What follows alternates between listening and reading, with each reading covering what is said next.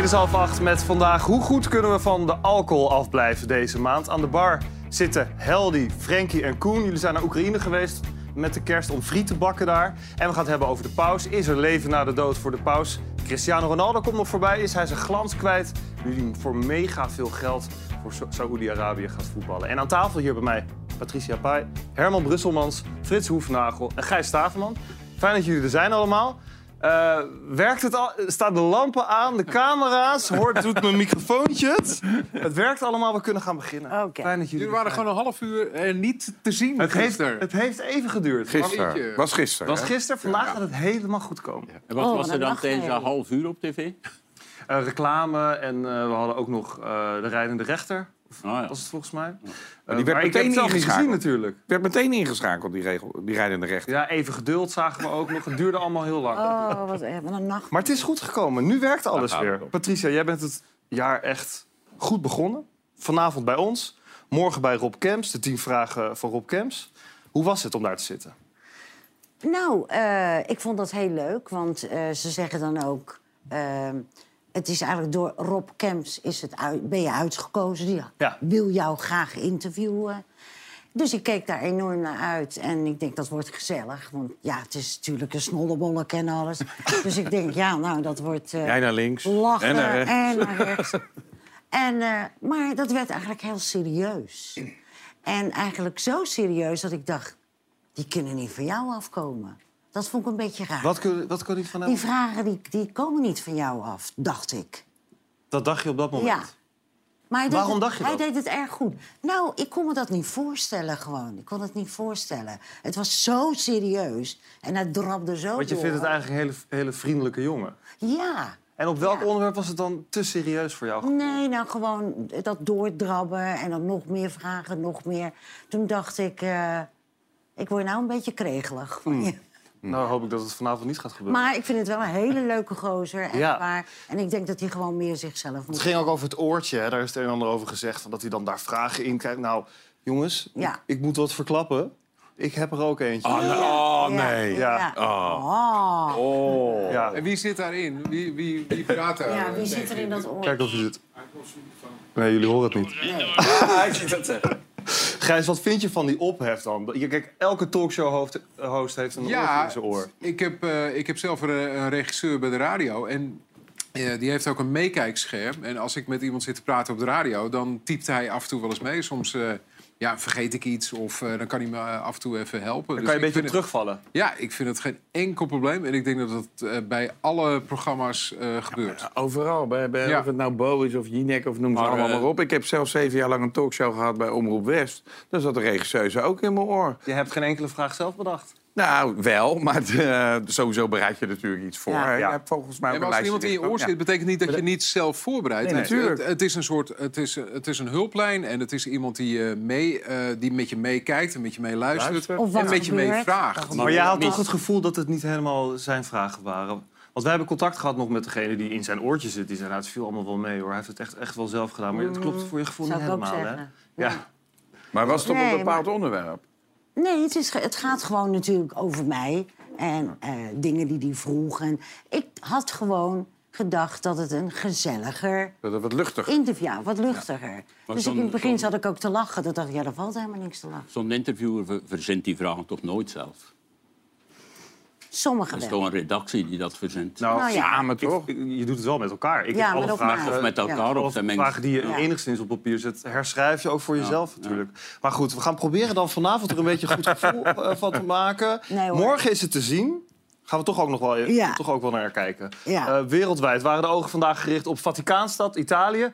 waar grote menigtes zich verzamelden voor de begrafenis van voormalig paus Benedictus. De jaren van Benedictus XVI als paus werden vooral getekend door het seksueel misbruik binnen de Rooms-Katholieke Kerk. Hij veroordeelde het misbruik, maar hij zou ook niet hard genoeg hebben opgetreden tegen de geestelijken die zich er schuldig aan hadden gemaakt. Proprio in questo di gioia per sacramento del sacerdozio siano venuti alle luce i peccati dei sacerdoti. Chiediamo insistentemente perdono a Dio. In 2013 had hij er de kracht niet meer voor en werd Paparazzi de eerste paus in 600 jaar die met pensioen ging. Visionam certam perveni, vires mias, in gravescente etate non aptas munus Petrinum eque administrandum. Benedictus XVI overleed op Oudejaarsdag en werd vandaag begraven door de zittende paus en opvolger paus Franciscus. Meer dan 50.000 mensen waren aanwezig bij de plechtigheid. Vanuit de hele wereld was er aandacht voor de uitvaart. Maar hoe belangrijk is een paus anno 2023 nog? Ja, je hebt het gezien ook, eh Gijs. Het was echt... Er waren ongelooflijk veel mensen die om Ja. vier uur s'nachts daar al zich verzamelden. Klopt. Is het, dit is dus de, oude, de, vorige paus eigenlijk. Het is voor het eerst in 600 jaar tijd dat dit gebeurt. Dat een begrafenis, de huidige paus, de vorige paus er dan voor zit bij die begrafenis. Ja. Is het is terecht 600 jaar niet gebeurd, Is, ja. het, is het terecht dat er zoveel pracht en praal bij komt kijken? En het is iets soberder geweest, maar het is toch wel heel groots aangepakt. Nou ja, pracht en praal. Het is het hoofd van de katholieke kerk. En eh, dat is natuurlijk heel belangrijk voor heel veel mensen. En eh, de katholieke kerk is een, eh, een grote organisatie in de hele wereld. Ehm, deze man is afgetreden. Deze man is afgetreden nadat het hele schandaal eh, over seksueel eh, misbruik in de katholieke kerk naar voren is gekomen. Ze Dat werd hem, dat werd hem zeer kwalijk genomen. Ehm, of, dat, of hij daar wel iets aan gedaan heeft of niet iets aan gedaan, dat, dat weet ik niet zo goed. Hè. Het, is, het is natuurlijk zo'n eh, ingewikkelde structuur van allemaal netwerken, wat één netwerk is in, eh, in de hele wereld. Jij bent ook katholiek opgevoed, hè? Ik ben katholiek opgevoed. Ik ben Herman, zelf- jij ook? Eh, in Hamme, in Oost-Vlaanderen, in de jaren 60 was iedereen katholiek. Ja. Vind jij dat de paus, het, het fenomeen de paus, dat dat nog relevant is tegenwoordig? Eh, kijk, de kerk dat is een maffia. hè. Dat is wereldwijd. En zo'n paus kan niet... Zo'n paus, er zal nooit een paus komen die zegt... ja, ik ben voor abortus en ik ben voor euthanasie. Wat, wat bedoel je met de kerk is maffia? Nou, dat, dat, dat inderdaad zo'n structuur waarbij de manier waarop die man gekozen wordt, waarom hij en, en, en het is niet het volk dat hij kiest, hij is natuurlijk een, een leider, eh, een wereldleider, maar het is allemaal gedoe en achter de schermen en die witte rook en zo. Het is, het is, je weet er niks van, van, van de hele structuur van die katholieke kerk. Frits, zes op de tien Nederlanders is geloof niet meer Nee, tegenwoordig. nee dat noemen we nog- ontkerstening. Ontkerkeling, Ja, kerkelijking. ontkerstening van de, van de samenleving. Maar is, is het nog relevant?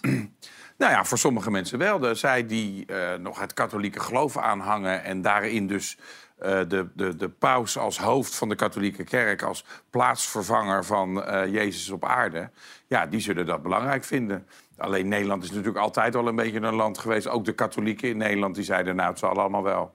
Ja, Gijs, dat die schandalen hebben meegespeeld... dat hij daar misschien niet genoeg aandacht voor had gevraagd... of het niet helemaal had toegegeven, toegedekt... maakt, dat, eh, ja, maakt dat het anders? De glans ervan af misschien? Nou, dat, dat weet ik niet zo goed. Kijk, deze man is een, eh, het- wat jij zegt, het is een- het, natuurlijk een hoofd van de katholieke organisatie. En er zijn heel veel mensen die nog steeds geloven. Wat jij zegt, het is maffia, daar ben ik het niet helemaal mee eens. Ehm, dat je niet helemaal weet hoe de eh structuur in elkaar zit, dat vind ik het één. Maar mijn oma is overleden eh, jaren geleden. En die had er heel veel steun aan. En die vond, het, die vond wa- wat de paus en wat de katholieke kerk zei... dat vond zij heel belangrijk. En voor haar was dat, eh, was dat ja, rust en gaf dat ook rust. En ik denk dat dat voor heel veel... homo. Had ze dat ook zo fijn gevonden als de paus dat had geroepen? Nou ja, god, ja, de, de, de, nee, ja, maar dat weet ik niet precies hoe dat zat. Maar het ging eventjes om haar, dat zij overleed. en dat zij, heel, ehm, eh, dat zij het heel eng vond. En die rust die kreeg zij eh, door dit soort dingen. Dus wat dat betreft vind ik dat instituut wel goed. Ik heb zelf, heb ik er, ja, toen ik 18, 19 was, toen eh, geloofde ik meer in mezelf. Je bent misdienaar wel geweest, hè? Ik ben wel misdienaar. Joh. Maar Herman, snap, je wat hij, snap je wat hij zegt? Jij ja, ook? oké. heel Dat veel, dat steun heel, is Heel veel mensen. mensen trekken zich aan het, eh, op aan het geloof, omdat iedereen is bang voor de dood. En zo'n zo'n instituut als de katholieke kerk zegt, na de dood is er nog iets. En dan denken allemaal, oh ja, ik wil niet eh, eeuwig dood zijn, dus na de dood ga ik aan de, aan de, op de, de stoel van, van God zitten, eh, naast God en Jezus enzovoort. Het is natuurlijk allemaal bullshit, maar ik kan wel begrijpen dat bepaalde mensen zich daaraan optrekken. Patricia, jij ook? Nee, Nee. helemaal niet. Nee, ik heb er niets mee. Eh, ik heb het ook nooit zo echt begrepen, want ehm, het is ook een gewone man. Ik denk, hoezo Moeten we dan zijn ring kussen en zo? Nee, maar ik herken Snap wel ik wat niet. Gijs zegt. Want mijn vader die Ja, geloofde helemaal niks. dat wou ik en die ook ging zeggen. in volledige rust ging die weg, want dit was het dan. Dat wou ik ook En zeggen. mijn moeder was wel gelovig. En die ging in volledige rust weg. Want die wist, nou, dan komt hier Ja. nou nog wat. Mensen hebben daar steun aan, dat geloof ik. Maar ik was, ik was misdienaar en, eh, en toen kwam de bisschop op bezoek. Die stond een, een trap of vele trappen hoger dan de, dan de onderpastoor van onze kerk. En die bisschop had zo'n lange jurk aan. Die had zo'n ding in zijn hand waar wier ook En er stond een man op en die riep... mevrouw, uw handtas staat in brand. en dat, dat, daar, werd, daar kon men niet mee lachen met dat soort dingen. Dat, die man werd geëxcommuniceerd. Ja, ik ben in eh, Rome geweest. En heb daar ook gekeken waar het Vaticaan is en zo. En dan zie je dus dat pracht en praal en die wachters en zo. Dan denk ik, waar gaat dit over? Iets overdreven. Betaald van de aflaat. Heel erg. Want er is veel armoede in Italië. Denk ik, kan dat dan? Ja, maar het is ook voor die arme mensen ook veel steun, hoor ik dan altijd. Hè? Dat hoop ik Ja. dan maar, ja. Goed, dankjewel. Het is in januari. eh, We zijn, het is januari, dus dan is het altijd ook weer... Gaat het over drinken, dry January. Ja, Je zou denken, misschien een beetje saai.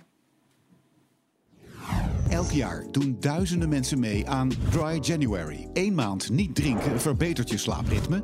Je valt ervan af. Je wordt mentaal en fysiek fitter. En je lever en portemonnee worden ook nog eens gespaard. Naast de lichamelijke voordelen zorgt de actie er ook voor dat je alcoholische gewoontes even doorbroken worden. Maar niet iedereen is het eens met het idee achter Dry January. Het lichaam moet je niet in één keer stop. Dat moet je niet doen. Dat is helemaal niet goed voor het lichaam. Je moet langzaam iets afbouwen. En als hij dan in februari doet wat rustiger aan. Dat kan wel. Waarom is het toch zo moeilijk om van de alcohol af te blijven? Ja. Volgens mij is het voor twee mensen hier aan tafel niet moeilijk. We hebben, volgens mij, we hebben, ik weet het, we hebben de drankkant en de niet-drankkant. Jullie drinken allebei niet, hè? Oh. Nee, nee, Nee. absoluut Wat niet. heeft het voor jouw relatie? Ben ik een onderdeel van de drankkant? Ja. Ja. Zit je in ieder geval aan de goede kant. Nou, Ik drink leuk. drie wijntjes in de week. Dat ben ik toch niet ja, drank? wel. Ja, ja. Dat weer is echt geen drank, hoor. Dat is geen Ja. January. Nee, valt reuze mee. Herman, wat heeft het voor effect gehad op jouw relaties eh, vroeger? Eén relatie is eraan kapot gegaan. Ik was dus alcoholicus. Ik ben vroeg gestopt op mijn 36e, want ik moest stoppen, want ik was eh, toen al eh, helemaal kapot gedronken. Dus bij mij ging het zo, ik ging op café en ik bestelde tien glazen bier. Ik dronk die allemaal uit. Dan negen glazen. In één keer? Nee, negen glazen bier, acht glazen bier, zeven glazen bier. En hoe minder ik dronk, hoe zatter ik was. Ja, ja, ja, ja, ja. Dus ik was echt compleet aan de drank. En de dokter zei, kijk, als je dit nog vijf jaar doet, dan, dan, eh, dan ga je dood. Of dan ben je dood. Maar ik vond het fantastisch. Om ermee te En stoppen dus- of om, nee, om te om, doen? om te zuipen. Ik vind zuipen fantastisch. Maar ik persoonlijk, dus ik raad iedereen aan, ook op jonge leeftijd, begin alsjeblieft met zuipen, want het is fantastisch. Maar ik moest wel stoppen of ik ging dood. Ja. Ja, wa- was het moeilijk voor je om er vanaf te komen? Nee, omdat ik echt ziek was. Ik dacht, ik heb het gehad. Eh, elke dag een kater en die dan weer bestrijden en weer opnieuw beginnen met te drinken enzovoort. Ja. Dus, eh, maar ik was wel bang dat het iets zou doen met mijn literatuur, met mijn manier van schrijven, omdat ik altijd geschreven had onder invloed. Maar er is niemand die kan zeggen, daar is, eh, op die bladzijde van dat boek is hij gestopt met drinken. En ik kan het wel zeggen. Ik weet welke bladzijde Oh het is. Ja. En het was 17 december 1993, dus het is bijna 30 jaar dat ik totaal zonder drank ben. En ik vind het oké als andere mensen drinken, behalve als ze echt eh, bezopen zijn, dan ga ik weg uit het restaurant. wordt het minder leuk Ja, natuurlijk. wordt minder leuk. Frits, ben jij een standaard drinker? Eh, ja. Ik moet even naar kijken. Oh jee. Martin is een standaard drinker. Een standaard drinker. Ja. Ja, en, en, en hoeveel is dan standaard? Nou, dat is morgens denk ik een euro of elf een borreltje. Elf. Zo. En dan 's middags Let op, let op. t- twee, drie borreltjes. En dan s'avonds twee, drie borreltjes en twee potjes bier. Dus dat is zeven borreltjes en twee, drie potjes bier. Ja. Is een standaard drinker. Oké. Dus dat is een- Meer drink meer. Meer... nou, meer drink ik niet. Je zou zeggen, ze, ze is er oud mee geworden, maar ze is maar 46. Maar hoeveel drink jij dan? Nou, ik, heb, ik doe niet mee aan die Dry January. Ik heb ooit één maand helemaal niet gedronken. Dat was, eh, maar dat was een maand in oktober. Dat is een hele zware toen maand aan het je. eind van die maand eh, vroegen mijn vrienden of ik dat alsjeblieft nooit meer wilde doen. Eh, omdat, het, heel omdat het er allemaal niet gezelliger van werd. Nou ja, wat er dan gebeurt is... Dat, we hadden bijvoorbeeld een verjaardag van een vriend van mij. Die werd 50. Ga je met z'n allen uit eten. Iedereen neemt een bijpassend wijnarrangement. En Frits Hoefnagel zat daar met een fles spa rood. Ja, dat is maakt dat dan leuk. uit? Nee, ja, dat is gewoon niet leuk. Je- En Ben jij minder gezellig dan zonder drank? nou, minder gezellig, maar het, is ook, het eten is gewoon minder lekker op het moment dat je niet een bijpassende je zit niet wijn hebt. dezelfde golflengte. Dat merk Dus dat ik is, ook altijd. ja. ja, nee. Dus dat Ja. vind ik, weet Ja, je... lol, dus denk je, waar gaat het is het best verstandig om af en toe, weet ik veel, een week minder of, eh, of zelfs een maand minder. Maar een hele maand niet. Dus dat is bijna net zo dwangmatig als, als dat je bij een café Maar heb jij... tien bier bestelt. Kijk, dat Dry January is natuurlijk voor mensen die natuurlijk zoveel drinken tijdens de feestdagen... dat ze denken van, ah, nu kan het wel een beetje minder in januari. Ik heb dat niet. Ik drink eh, drie wijntjes in de week, en, of vier, Ja. en that's it. Ja. Thijs ging voor ons ook nog de straat op. Zo, januari, traditioneel gezien de maand van de goede voornemens. Voor sommigen is dat niet drinken. Dus de stelling luidt, mijn dry January overleeft het weekend niet eens. Nee, ik heb nog een klein beetje in mijn fles, fles rum over. En eh, die maak ik op en dan is het voorlopig weer even klaar. Als je het woord moeten erop plakt, dan geeft het gelijk zo'n tegenstrijdig stempel. Ik hoop het wel eigenlijk, want ik wil eigenlijk al minder drinken. Maar ik heb wel weer plannen dit weekend, dus ik durf niet te zeggen of het gaat lukken. Want dat is altijd het probleem, hè? Je hebt toch weer feestjes, borreltjes. Ik heb gewoon echt geen ruggengraat. Het is echt verschrikkelijk. Ik zie u net de sluiter uitlopen. Doodjes. Ja, daar geloof ik niks van. U doet niet mee? Ik doe niet mee. Van, van waar niet? Nou, ik zit zelf in de horeca. Ik schenk genoeg, drink genoeg. Dan wordt er nou minder verkocht in de horeca? Nee. Wat vinden jullie van dry January? Onzin. Geen kut aan. Nee? Nee, doe ik niet. Heb je al eens meegedaan? Nee, absoluut niet. Waarom doen mensen het? Ja, dat vraag ik aan jou. Ik kwam thuis van het bier drinken en, en ik werd wakker en ik ging weer verder. Ja? Ja, Wij ja. zijn dit jaar langer dronken geweest als nuchter nog. Dus eh, dat gaat goed. We hebben het ook nog even voorgelegd. Ik red het niet om de hele maand geen eh, alcohol te drinken aan het Hart van Nederland panel. Eh 23% zegt ik kan niet zonder alcohol deze maand. 48% redt het prima zonder een drankje. En 29% zegt dat hij geen alcohol drinkt. Nou, proost. We gaan naar de bar. Glasje water. Frankie en Koen, geen bier, maar wel fijn dat jullie er zijn. Nu zijn de helden van deze donderdagavond. zijn al negen keer Kijk. naar Oekraïne geweest met jullie frietkar. Daar hebben we ook beelden van. Jullie zijn net terug. Jullie zijn ook echt dicht bij het front geweest. Klopt. Hoe was dat daar? Ja, heel indrukwekkend. Eh, je hoort eh, de ochtend eh, dat we de eerste keer weg zouden gaan, eh, hoor je dus eh, ja, de, de raketaanval hoor je. Je hoort ze of uit de lucht geschoten of ze komen neer. Ik heb het niet gezien waar. Maar je hoort het gelijktijdig gaat het luchtalarm af. Dat was het eerste dat je echt eh, daadwerkelijk eh, de oorlogsgeluiden hoort. Waarom zijn jullie zo dicht bij het front gegaan? Daar is hardst nodig. Ja, daar was de friet ook nodig. Frankie, wat voor reacties krijgen? Want jullie hebben het dus al een aantal keer gedaan, negen keer. Wat zijn dan de reacties die je krijgt aan de kar als je friet uitdeelt? Nou, die zijn eh, ja, wel wisselend, maar iedereen is in, in, in de basis sowieso daar wel heel blij mee. Maar je hebt mensen die, die, die het gewoon leuk vinden. Maar je hebt ook mensen die wel geëmotioneerd worden... omdat ze het heel bijzonder vinden dat eh, wij van ver weg komen om ze een steuntje te geven. Dus dan gaat het niet per se om dat eten op dat moment... maar vooral ook om de steun. Maar je hebt ook mensen voor wie het de enige warme maaltijd was... in soms wel enkele dagen tijd. Er was ook een moeder en een dochter. Die, waren, die dochter was helemaal onder de indruk van... Waarvan precies? Nou, eh, ja, dat, dat, is, eh, was een meisje van een jaar of acht... en die was samen met haar moeder en met wat ik aanneem haar oma eh, in de stand. En zij, zij keek heel dof uit de ogen. Zij was, ze was niet te prikkelen, ze was nergens in geïnteresseerd. Dus op een gegeven moment vraag ik, wil je een frietje? En ze reageert er eigenlijk amper op, een, een heel slap jaartje. Maar op een gegeven moment vraag ik van, wil je er ketchup bij? En toen begonnen de ogen te fonkelen en ze werd wakker... En eh, zij vond het geweldig. En eh, ja, zij is de, de, op een gegeven moment vraag ik van... wil je een lolly? We hadden van die hele grote kermislollies bij. Ja, welke wil je? De links of de rechts? Nou, ze wezen er een aan. Ze kreeg ze natuurlijk allebei. Dat meisje is meerdere keren bij ons langsgekomen. En dat meisje hebben we echt gewoon op zien knappen. Dat klinkt heel raar, maar dat, ik weet zeker dat het meisje... als je ons over twintig jaar eh, tegenkomt, dat ze het nog weet. En, en ik zal haar ook nooit vergeten. Haar Ja. gezicht zie ik nog steeds. Koen, hoe zijn jullie op dit idee gekomen? Waarom is het belangrijk om de, Nou, dan moet ik eigenlijk weer terug, weer terugkoppelen naar... naar Frenkie. Naar Frenkie, want Ja. daar is alles mee begonnen. Nou, mijn vrouw is Oekraïense en wij wilden eigenlijk de schoonfamilie naar Nederland halen. Dat is om verschillende redenen toen niet gelukt. En toen wilde ik iets anders doen. En ik had een frietwagen waar ik normaal gesproken in de zomerperiode mee in de Oekraïne of in eh, Duitsland werk. Die stond op dat moment stil. Dus het idee was om bij de grens, Pools-Oekraïnse grens, friet te gaan bakken. Ik heb Koen gebeld. Dus rijen, joh. En Koen ging mee. Ja. Ja. Die dag hadden wij op een gegeven moment 130 meter rij. En jullie doen het gewoon om, ja, om mensen te helpen. Ja. Voor niks. Voor niks? Voor niks. Dat, dat Maar klopt. niet voor niks, want het voelt voor ons ook super lekker om te doen. Ja. Dus het is, het, is, het is echt voor ons ook een heel fijn gevoel om dat te doen. En eh, voor die mensen is het, natuurlijk is het gratis, maar ehm, het voelt zo lekker om dat te doen. En Je was het- zelfs met de kerst ook daar. Ja. Ja, klopt. Maar hoe kan het dat jullie dit... Dat jullie er daar zoveel voor over hebben om helemaal die kant op te gaan? kerstman... eh, Wie, wie is dat? Is dat. Frenkie? dat was ik. dat was ik. eh, Ja, nee, mijn, mijn vrouw begrijpt het heel goed. Want eh zij vond het wel heel vervelend. Ze kijkt nu waarschijnlijk. Dus ze vond het echt heel vervelend dat, eh, eh, dat we daarin gingen. Maar van de andere kant, zij is Oekraïens, dus ze begrijpt het heel goed. Zij weet ook dat we daar heel veel mensen plezieren. Tot 2000 porties friet op een dag, 2000 glimlachen. Kunnen wij in Nederland of, niet of meemaken. duimpjes omhoog. Echt een heel mooi verhaal. Als ik er nu over nadenk... Ja, Zo'n mooi verhaal, daar kun je bijna niet aan tippen. Ik doe eigenlijk... Ik zou wel meer vrijwilligerswerk willen doen. Dan ga je jullie mee. dat aan tafel? Dat Ga jullie... mee. Ja, ga, ga even mee, ja. Ga mee. Ik kan hier alleen niet weg. Eh, Het ergste is, als je een glimlach krijgt en je krijgt het gevoel van de mensen het go- goed- dat je goed doet. Ja, dat is En- natuurlijk prachtig. en- zijn jullie, nooit, zijn jullie nooit bang geweest?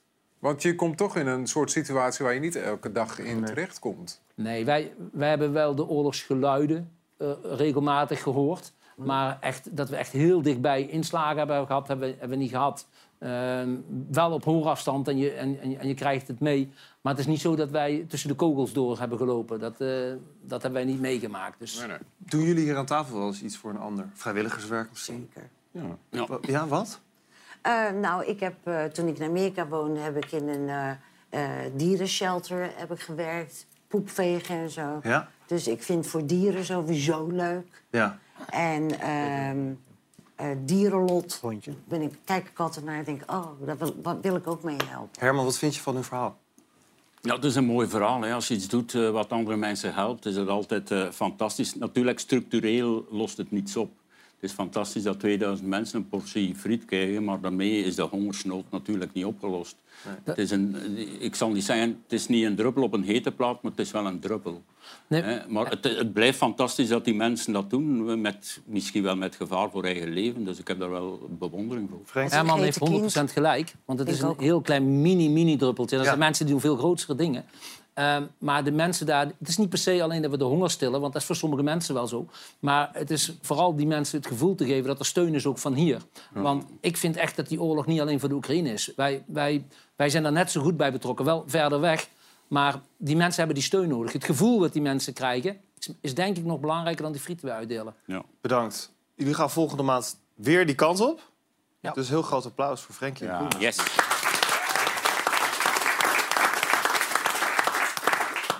Ehm, ander verhaal, ja, lobbywerk in Den Haag. Dat is geen vrijwilligerswerk, hè? Nee, voor de meesten niet, denk ik. Nee, het kabinet scherpt de regels aan. Er komt een wet die moet voorkomen dat ministers binnen twee jaar gaan lobbyen voor bedrijven.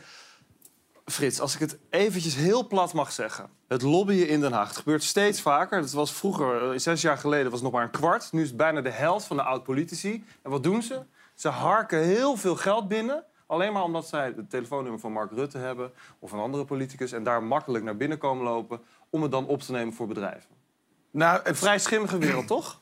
Nou, eh, nee, want wat je nu beschrijft eh, eh, is maar ten dele waar, denk ik. Ja? Want het lobbyen gebeurt natuurlijk niet alleen door bedrijven, maar ook door organisaties. Ik bedoel, de, vakbond lobbyt natuurlijk ook, werkgevers lobbyen ook. Ehm, Voor wat voor bedrijven doe jij het? En eigenlijk, als je kijkt, lobbyen we allemaal van jongs af aan. Ja? Je lobbyt, als kind lobby je al voor een ijsje bij je moeder. Dat is ook lobbyen. Nee, maar hier gaat het om bedrijven die heel veel geld hebben... en daardoor invloed in Den Haag. Nou ja, dus die, die wet gaat erover dat ze dat nu willen beperken. Dus dat ministers eh, eh, eh, twee jaar lang niet bij ambtenaren mogen lobbyen waar ze zelf leiding aan hebben gegeven. Vind je dat een goed idee? Nou, dat is denk ik wel oké. Want dat je daar een beetje eh, afstand in houdt. Maar ja, weet je, er zijn, ook, eh, er zijn natuurlijk ook clubs... Ik bedoel, er zijn ook zorginstellingen. En er zijn, het lobbyen, is, het grappige van lobbyen... Het, het woord lobby Ja. komt eh, uit Amerika. Je had in Amerika, daar kwam dan... eh, eh, dus daar kwam het parlement bij elkaar. En in die tijd eh, kwam iedereen natuurlijk met de huifkar... of later met de trein. Maar die mensen kwamen dan vanuit het hele land naar Washington... om daar een week of twee weken lang te vergaderen. Die zaten dan in hotels. En dan gingen dus mensen naar die hotels om daar in de lobby de politici aan te eh, spreken, Ah. hun eh, belangen eh, duidelijk te maken en te vertellen wat ze vinden van een voorstel. Nou ja, en dat gebeurt in feite nog steeds, of het nou met de telefoon is of met het internet. Hoeveel verdien jij nou met een dagje lobbyen? Dat eh, ligt er heel erg aan eh, voor wie het is. Nou, voor een groot, eh, gro- groot bedrijf, groot rijk bedrijf, hoeveel Ja, krijg je daar dan voor? Nou, dat is Ja, iets meer dan voor een goed doel. wordt toch altijd gelobbyd? Dat heet toch pluggen? Dat, dat vraag je aan mij. Oh, eh, de, de, nou ja, Ja. nee, ja, Ja, de de plaatspluggers radio. die eh, lobbyen ook. Ja. Nee, maar, maar. Frits, ik wil dit Oh, wel heel, hotel, heel graag maar, weten. eh, Als je, kun je dan gewoon 5000 euro in een dag verdienen? Nou, dat ligt er maar aan voor wie en wat het is. Maar is het mogelijk? Er zullen vast mensen zijn die 5000 euro per dag verdienen. Hoe gaat het? Word jij dan gebeld door een bedrijf van... Hey, kun jij het even voor ons opnemen? Nee, Hoe maar werkt dat? Ja, nou, dat is heel makkelijk. Van stel dat er een, eh, er is een wetsvoorstel Mhm. Eh, en, en jij bent een organisatie, je zegt van ja, maar daar zijn we het helemaal niet mee eens. Dat, dat is enorm in ons nadeel. Dus wij willen dat onze kant van het verhaal eh, ook eh, duidelijk is bij de mensen die de beslissing moeten nemen. Kun je een voorbeeld noemen waar jij mee te maken hebt gehad? Nou, ik ben zelf jarenlang voorzitter geweest van de FOCWA. De FOCWA, dat zijn de autoschadeherstellers. En dat was wel grappig, want toen die mij benaderde... toen zei ik van, joh, ik heb niet eens een auto. Eh, maar in het Ik- verleden... ik heb er ben- helemaal geen verstand Maar van. in het verleden ben ik wel klant van jullie eh, geweest. Maar wat zeggen ze dan? En Je zegt, toen ik heb zei van, ja, maar wacht even, als ik een auto ga uitdeuken of overspuiten... dan eh, gaan we jou niet bellen, want dan weten we wel hoe we dat zelf doen. Maar wij snappen de politiek niet en we worden regelmatig overvallen door maatregelen. En wij vragen ons af of die mensen die daar in Den Haag die beslissingen nemen... of die wel goed geïnformeerd zijn. Dus wij willen onze kant van het verhaal daar Dus dan gaat het om jouw contacten en het gaat niet om of je er verstand van hebt. Natuurlijk gaat het daarom. Als ik een plaatje gedraaid wil hebben, dan moet ik toch bij Gijs zijn. Dan ga ik toch niet bij jou vragen of je dat wil draaien. Het punt is natuurlijk, het is, het is weinig transparant, er is geen register. Dat vind ik dus onzin. Er is, eh, volgens mij is het over het algemeen hartstikke transparant. Nou, ik weet niet van alle bewindspersonen met welke lobbyisten zij afspreken. Nee, maar heb je het ge- gevraagd? Nee, dat heb ik niet gevraagd. Nee, nou, als je het ze niet vraagt, dan kan je ook niet zeggen dat ze het stilhouden. Met, met geld koop je invloed in Den Haag. Dat is het waarom mensen denken van ja, Met- eh, maar niet, alleen, dat met, wel maar niet alleen met geld. Met, je, je, met, met, met eh, eh, kennis en kennissen eh, koop je natuurlijk ook invloed. En sommige mensen met seks. Herman, zou jij een goede lobbyist zijn? Oh. Nee. Nee, ik wil geen geld verdienen op de rug van, eh van om het even wie, eigenlijk. Nou. Je? 5000 euro vind ik nu wel een interesse. Wat dus vind straks praten we nog even. Wat vind je ervan dat je met geld invloed koopt? in Kijk, Sam, lang. met geld koop je alles. Geld is alles gewoon hè, op deze wereld. En eh, jij spreekt van kennis. Ik heb die kennis en ik heb die vriend. Waarom heb je die? Omdat je allebei rijk bent. Of een, een, een, een simpele arbeider zal nooit de, de- de vriend zijn met, met een eh, minister. Weet je wel? Dat is allemaal mensen onder elkaar en het geld bepaalt alles. Ja. Maar goed dat de regels wat aangescherpt worden wat jou betreft. Hè? Ik denk dat het prima is dat, dat, dat zo'n regel van hè, dat, je, dat je nadat je minister bent geweest, dat je dan twee jaar lang niet mag lobbyen op het ministerie waar je minister bent geweest. Gelukkig dat vind ik geen slechte regel. Gelukkig ben je onlangs geen minister geweest. Ik ben al een hele tijd geen minister geweest. Sterker nog, ik ben nog nooit. nooit, minister Nee. geweest. Hey, dankjewel Gijs. We gaan het natuurlijk ook over de muziek hebben. Vandaag bestaat de Vrienden van Amstel Live 25 jaar. Ja. Vrienden van Amstel Live ontstaat 25 jaar geleden als het tv-programma De Heren van Amstel Live. Dan nog gepresenteerd door Barry Hay. Welkom bij de heer van Amstel. Kort daarna verandert de naam in De Vrienden van Amstel Live. Zodat je niet denkt dat er alleen maar heren optreden. In 1999 wordt het eerste grote concert in Ahoy Rotterdam gegeven.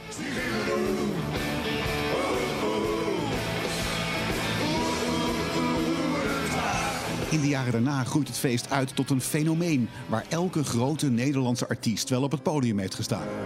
Er was een donder, een bliksem, een hartslag toen ik je zag. Vanavond begint de jubileumeditie. Twintig avonden lang staat de Ahoy vol met meezingende fans. De populariteit lijkt nog altijd niet af te nemen. Kan Vrienden van Amstel Live nog 25 jaar mee? Als de tap maar open staat. Dat is een goede vraag. Wat denk dat, je? Dat denk ik wel. En ik denk dat het nog steeds groter en groter wordt. Je zag net die beelden van de heren van Amstel. Dat, eh, dat was op het eh, Leidseplein. eh, of op het Remmels, Remmelsplein. Of Torbekkenplein. En eh, Barry Hay presenteerde dat. En mensen die eh, vlogen af en toe de bar op. En eh, nou, dat, is, dat is groter en groter en groter geworden. En nu staan er iets van eh 20, 30 artiesten die staan eh, op te treden. Ja, dat is, dat is bizar. Ja. En ehm, de laatste 10, 15 jaar zijn wij sowieso al meer into festivals. En opeens, het lijkt wel steeds massaler en groter te worden. We willen muziek beleven met z'n allen. En eh, ja, dit is natuurlijk eh, de ultieme belevenis. Patricia, je hebt er nooit gestaan, toch? Nee. Oh, nee. Nogthans werd er gezegd, alle grote artiesten hebben er gestaan.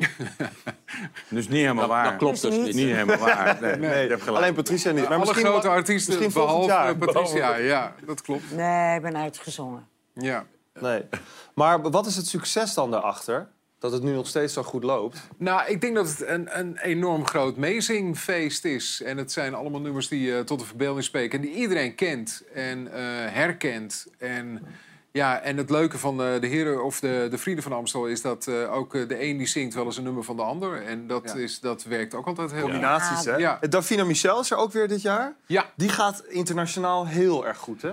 Ja, die, het, die gaat morgen. Ik wilde heel graag een stukje laten horen. Heartbeat, zo heet haar nieuwe single. Eh, dat mag ik niet laten horen, want de platenmaatschappij... Van eh, nou, die heeft Heb gezegd... je het bij je? Nee, Op je nee. telefoon? Maar ik ga er luisteren. Ik heb het wel op mijn telefoon. Ja, ik heb beloofd om het Oh, niet te doen, want. Oh, vanavond eh, zit ze bij een ander talkshow-programma bij RTL 4. En, eh, Ah, maar de- la- en laat ze een paar seconden horen. Morgen, morgen wordt het nummer uitgebracht. nou, het heet Heartbeat. Ben je nou lobbyen? hebben we beelden van, eh, van TikTok dat ze, een, dat ze een stukje zingt. Oh, hebben we beelden daarvan? Volgens mij wel. Zo geweldig. Nee, je bent- nee, dat hebben we niet. en liet hebben we het- niet. en liet Maar jij vindt haar helemaal geweldig? Helemaal Ja. geweldig. Ja, waarom?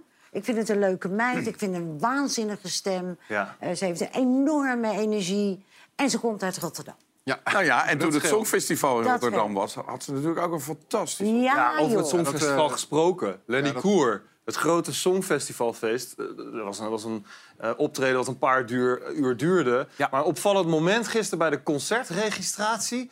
het optreden van Lenny uitgeknipt. was uitgeknipt... tot grote teleurstelling van Ah, Lenny. En van jou ook. Patricia. Ja, van mij ook. Want wij zaten in de voorronde. Zij, Rob de Nijs en ik. Ja? En zij mocht toen naar het Songfestival. En won. En won. Echt, ze was waanzinnig goed. Werkelijk waar. Maar dan moeten we het toch in ere houden. Maar het grappige is, en ze is nog steeds heel goed, want ik was erbij in Ja, de Ziggo Dome. in stem het grote, is grote nog Eurovisie Songfestival. Echt oud. fantastisch. Ja. Alleen, dit klinkt nou opeens van Lenny Koer is eruit geknipt. Nee, dat, Nee, dat klopt concert, ja, dat concert dat is verkocht ook aan het buitenland. Ja. Dus de Nederlandse inzendingen in het Nederlands...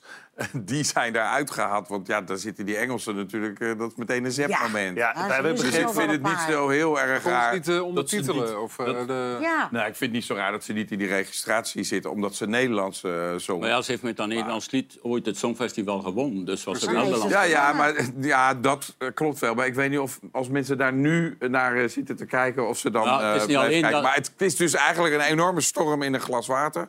Maar zij kan nog steeds fantastisch mooi Ja. zingen. Maar het is niet alleen dat lied, hè, maar ze is ook gewoon een lekker wijf. Ja, dat is... Toch? wel- Toch? Lenny? Zo lekker La, eh, la, la, la, Patrice. la, la, la, la, la. Iedereen kan dat. Iedereen kan het. Links naar rechts. We hebben ook nog even contact gehad, want het was dus miscommunicatie. Ze wees even naar de Afrotros. We hebben contact gehad met de productiemaatschappij. Die zeggen, ja, dat optreden duurde een paar uur. En dat moesten we dus een anderhalf uur van maken. Miscommunicatie dus gewoon, Gijs, toch? Het, het, het- ik weet niet precies wat eh, de, de precieze gedachte erachter is... maar soms is een programma te lang en dan moet je iets knippen. Ja. En dan heeft iemand in je oor gezegd van eh, het gaat eruit. en dan het. Vind je Patricia ook een lekker wijf, eh, Herman? Ja, absoluut. Oh, dankjewel. Een van, de Hij heeft hoogte, er verstand van. een van de hoogtepunten uit mijn jeugd was die eh, Playboy, eh, Playboy-reportage Ah, van Patricia toen ja. ze 60 werd. Oh, wat leuk. Heb ik honderden keer naar gekeken. Ach, Ja. Honderden Gisteren nog. En wat de... de voorbereiding. Ja. dat Patricia Pai komt naar half acht. Ga even naar, naar, naar, Oh, wat een goed idee. ga nog even naar haar tieten en haar kut kijken. Hè. Oh. Lekker, lekker. Ja. Nee hoor, die Wil je, er aan, niet op. wil je ergens anders, zitten? Oh, ergens anders zitten, Patricia? Nee hoor, helemaal niet. Hij zit wel heel dichtbij. Maar ik wil wel zeggen dat die, wat je zegt, daar beneden stond, stond er niet op hoor. Nee? Nee. nee. Had je toch iemand anders? iemand dat was in jouw fantasie. Ja. Hey, ander verhaal. eh, ja, vrij bizar. Schiphol. Als je dan langs Schiphol rijdt, heb je dan wel eens het gevoel... ik zou nu op vakantie willen? Ja, eigenlijk altijd. Er was een pakketbezorger, die reed daar voorbij met zijn met zijn busje. Oh ja. Eh, zag Schiphol, zegt nou, ik zet hem aan de kant, laat de sleutel erin. Ik ga gewoon op vakantie. Helemaal zat. Snap je, eh, eh, snap je hem? Ja, ik snap hem. ja. Herman, heb jij wel zoiets iets meegemaakt dat je dacht... Ja, nou, er- er is zo'n fi- er film, Falling Down. Ken je die met Michael Ja. Douglas? Ja. Die staat in de file Ja. met zijn auto. Ja, daar wordt hij ook helemaal... En hij is al heel gestresseerd door die file en er is wat thuis enzovoort. En er vliegt een, een vlieg in zijn auto en wordt daar helemaal gek van. Stapt uit die auto midden in die file en gaat weg. En dat gevoel eh, heb je soms wel eens. ja. Heb jij, dat- heb jij al eens werk gehad? of Ik heb ooit nou, eh, vijf jaar in een bibliotheek gewerkt van een ministerie in Brussel. En daar had ik het iedere dag. Iedere dag? Van 's morgens. En dan er waren dagen dat ik aan mijn deur een briefje ging. Ben over tien minuten terug. En dan ging ik een hele dag op het toilet zitten roken. Want dan mocht Oh. voelde ik me verschrikkelijk. Ik wou daar weg, maar ja, dat ging niet. Want het was je werk en je moest je brood Maar je hebt het vijf jaar volgehouden. Vijf jaar. Zo. Dat is nog wel knap, hè? Hoe heb je dat gedaan dan? Drank. Ik, toch, toch weer drank. En zo is de cirkel weer rond. Eh, bedankt allemaal. Ja, Eh, als mensen nog meer willen weten over het initiatief van Frenkie en Koen in Oekraïne... dan hebben we ook nog even een website die we graag willen noemen. www.frankieandkoen.nl Frenkie met een A en Koen.nl. Hebben we even genoemd. Wauw, super, Top, dankjewel.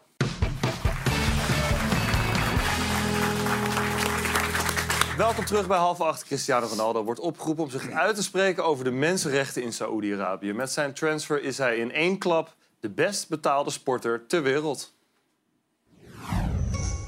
Cristiano Ronaldo begint zijn carrière bij het Portugese Sporting. Al snel worden zijn voetbalkunsten opgemerkt door Manchester United-coach Sir Alex Ferguson. Hij haalt de jonge Portugees in 2003 naar Engeland, waar hij zich razendsnel ontwikkelt tot topspeler.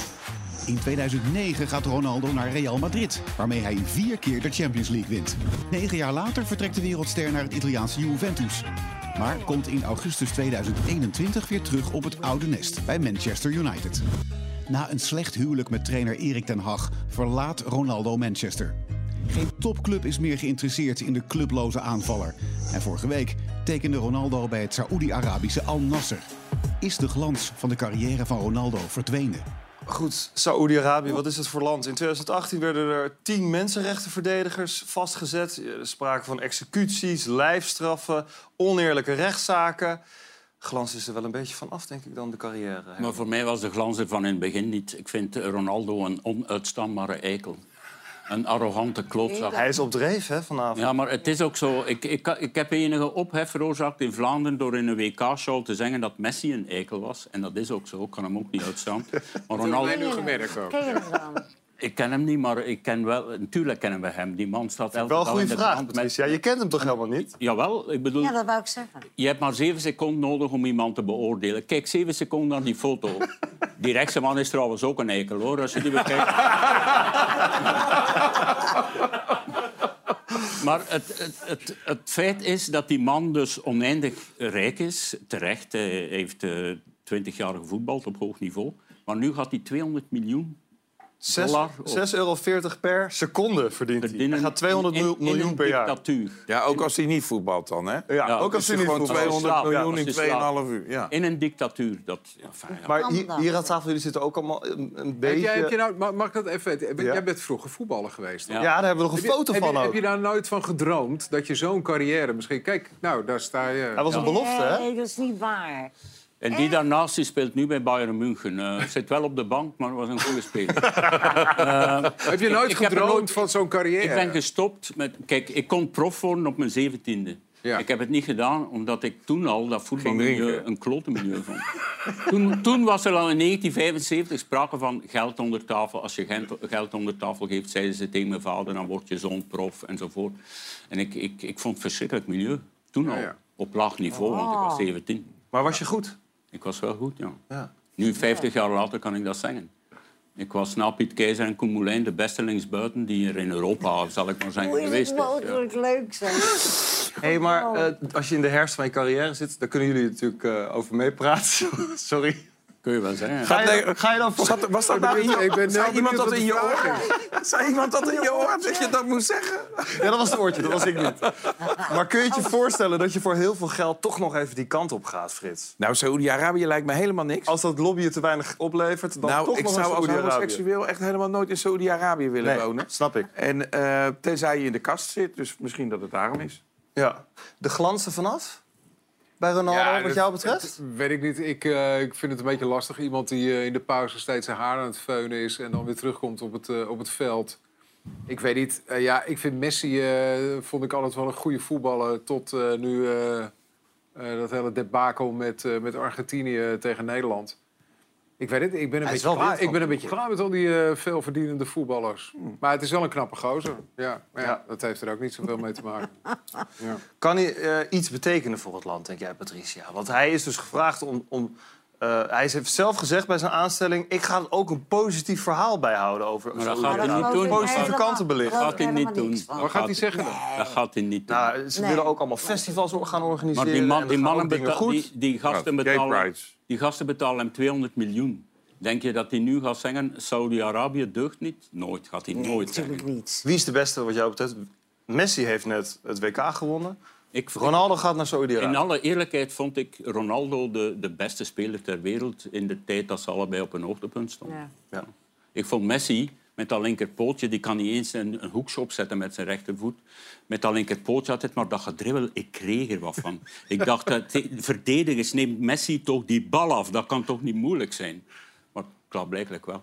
Leuk dat jij daar Ja, ik wou hebt. zeggen. Ik wist dat ook allemaal niet. Maar we hebben natuurlijk wel een hele goede voetballer gemist. Ja. Ja, ja klaarblijkelijk wel. Ah, wel ja. Maar nu is het iets te laat, denk ik. Ja, ja. Anders had je nooit de boeken kunnen schrijven die je hebt Nee, dat is geschreven. Ja, dat denk ik. Hey, we gaan van de ene rijke stinker naar de andere. De rijken worden namelijk steeds rijker. En dus rijst dan de vraag, kan een mens te rijk zijn? En als het aan de zogeheten limitaristen ligt, wel. Ze zeggen, er moet een bestaansmaximum zijn. Als je zoveel verdient, dan halen we de rest weg... en delen we dat uit aan de mensen met minder geld. Maar wat, wat is de definitie van zoveel?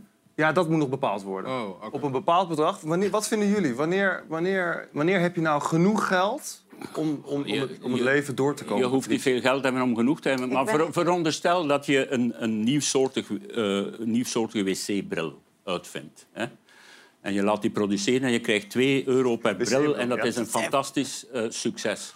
Je verkoopt 10 miljoen wc-bril, dan heb je 20 miljoen. Wie gaat er dan zeggen van jij moet dus een deel van dat geld af... Je wordt al belast natuurlijk. Ja. En Sowieso. waarom, waarom mag je geen 20 miljoen verdienen? Inderdaad, die vraag is, is legitiem. Wa- Waar ligt die grens? Maar aan 10 miljoen heb je misschien wel genoeg. En er zijn heel veel mensen die, Ja, maar je die hebt, dat dan, geld wel goed je, kunnen hebt dan één, je hebt dan 1 miljoen ook genoeg. Aan, wat, Ja. aan hoeveel heb jij genoeg, Patricia? Nou, ik, heb, ik merk nu, ik ben heel rijk geweest met mijn ex-man. En ik kon gewoon alles kopen wat ik wilde, wat ik aanwijsde. En ehm, ik merk gewoon dat, dat eigenlijk als je gewoon het allemaal een beetje kan betalen... en je kan lekker uit eten en je kan een keer lekker op vakantie... en je hebt leuke vrienden en je bent heel gezond... Ja. dat dat het belangrijkste is. Maar dat is persoonlijk natuurlijk. Wij zijn allemaal kleine, kleine larven te vergeleken met bijvoorbeeld Elon, Elon Musk. Ja, Maar die dat gast, kan je niet dat soort gasten die geven aan duizenden en soms miljoenen mensen werk. Maar ben jij rijk, Herman? Hm? Wel, er vroeg iemand aan mij, wat zou je doen als je een miljoen op de bank had? En ik zei, dan zou ik me afvragen, waar is de rest gebleven? Moet ik wel zeggen, in alle eerlijkheid, het is een grap van Herman Venkers. Met... Gewoon gejat. Die heb ik gejat, maar ik doe aan bronvermelding. Herman Ja, dat is heel Ja, maar mensen doen... Frits, dit is voor jou als VVD natuurlijk een totale nachtmerrie, hè? Nou, dit slaat Dit natuurlijk idee. helemaal nergens op. Als, als jij eh, op een eerlijke wijze eh, veel geld verdient... en je hebt daar al eh, ongelooflijk veel belastingen over betaald... eh, dan mag jij daarna Ja, van, met dat geld zelf bepalen waar je dat aan geeft. En er zijn natuurlijk heel veel, heel veel succesvolle, rijke stinkers in de wereld... die allemaal foundations hebben en geld geven. Eh, is het aan Afrika? Is het aan eh, medisch onderzoek? Dus nee, leuk dat, eh, dat er weer wat socialisten rondlopen... die vinden dat ze het niet zelf hoeven te verdienen... maar dat ze het mogen pikken. Maar dat is natuurlijk Gijs, geen is- goed idee. Is geld voor jou belangrijk, Gijs? Eh, geld is eh, heel fijn. Als je het hebt. En eh, als je het kunt uitgeven. Maar ik denk wel dat we af en toe wel eens wat vaker ehm, wat voor andere mensen mogen doen. En daarom vind ik het ook zo interessant wat deze mannen doen om friet te bakken in Oekraïne. ehm, zonder dat ze er geld mee verdienen, maar omdat ze vinden dat ze dat moeten doen. En eh, dat, dat vind ik mooie kleine dingen die. Nou, eigenlijk een heel groot Ja, dus door ding. hun wat, te eh, steunen wat je- wat ja, maar je, nou- je hebt op grote dingen Warren Buffett, die op, eh, al jaren in de top 3 stond van de rijkste mensen ter wereld. Die heeft 90% van zijn bezit afgestaan aan, aan de goede doelen, zeg maar. Dus het zijn niet Ja. alleen... Wij geven wel eens 20 euro aan Amnesty International, maar Bill Gates, die zijn Bill vrouw, Gates van die, die geeft miljarden aan af. Dus het, het is niet dat iedereen... Het lijkt wel alsof iedereen die veel geld heeft een rijke patser is die alleen maar eh, Ferraris koopt enzovoort. Dat is bullshit. Nee, niet al. Geld is niet, niet altijd belangrijk. Nou, ik denk als je het niet hebt, dan is geld heel erg waardevol. Ja. Als je een klein beetje hebt, dan is het nog steeds waardevol. Maar als je net genoeg hebt, dan wordt het steeds minder waardevol. Ik denk, als je 10.000 euro te weinig hebt... Ja. Dus als je 10.000 euro probleem hebt, dan is geld heel waardevol. Maar als je 10.000 euro op de bank hebt staan... en heb je gewoon inkomsten dat je rond kunt komen... dan is het volgens mij helemaal niet meer zo waardevol. En ik denk dat het verschil tussen 1 miljoen en 100 miljoen... is veel kleiner als tussen 100 euro schuld en nul. Dit wordt een belangrijk jaar voor jou, eh, Herman. Je wordt vader. Ja, ik word vader. Ben je er helemaal klaar voor? Op 2 maart. Voor de eerste keer? Voor de eerste keer. Oh. Heb je nog advies voor hem, Patricia? Op mijn 65e, Ah, wat. Ja. Nou, ik was 41 toen ik pas een baby kreeg. Ja. Daarvoor nooit aan gedacht. Jij? Ja. Eh, ik, ja, het, het, was, het was nog onverwacht, omdat ik zo, zo oud ben natuurlijk. Maar ik wil... Kijk, ik krijg een kind op mijn 65e. Mijn vriendin zegt, je moet stoppen met roken en stop met dit en dat, want je moet heel oud worden. En ik hoop ooit met mijn kleinkind de Vierdaagse van Nij- Nijmegen te kunnen lopen. Ach. Dus, moet ik Dus hoe oud moet je worden? 112 heb ik. Ah. ja. Oh. Heel veel succes Dank je wel. daarmee. Maar Is ja, je de vrienden van Amstel moeten ook nog 25 jaar door. Ah, ja, dus precies. die Daar tijd is Willeke die Alberti volgens mij ook zeker, 100. ja, ja. Dus, We eh, spreken elkaar moet over sowieso. 25 Ja. jaar wel. Dat is goed. Ehm, we zijn er alweer. Gelukkig heeft alles het gedaan. We gaan Ja. heel even naar eh, de McDonald's. Want door een wetswijziging mag je in Frankrijk alleen nog maar herbruikbare bekers en Oh ja. bakjes gebruiken. Als we nou ook even goed zorgen dat je het meekrijgt. Dat je het makkelijk mee kan nemen.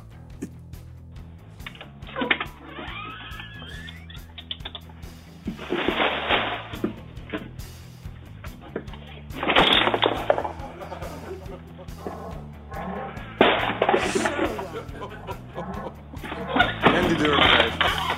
Hey, allemaal Daar gasten, bedankt. van. Helene is er morgen weer. Met onder andere John de Bever en Jan Slachter. Fijne avond allemaal.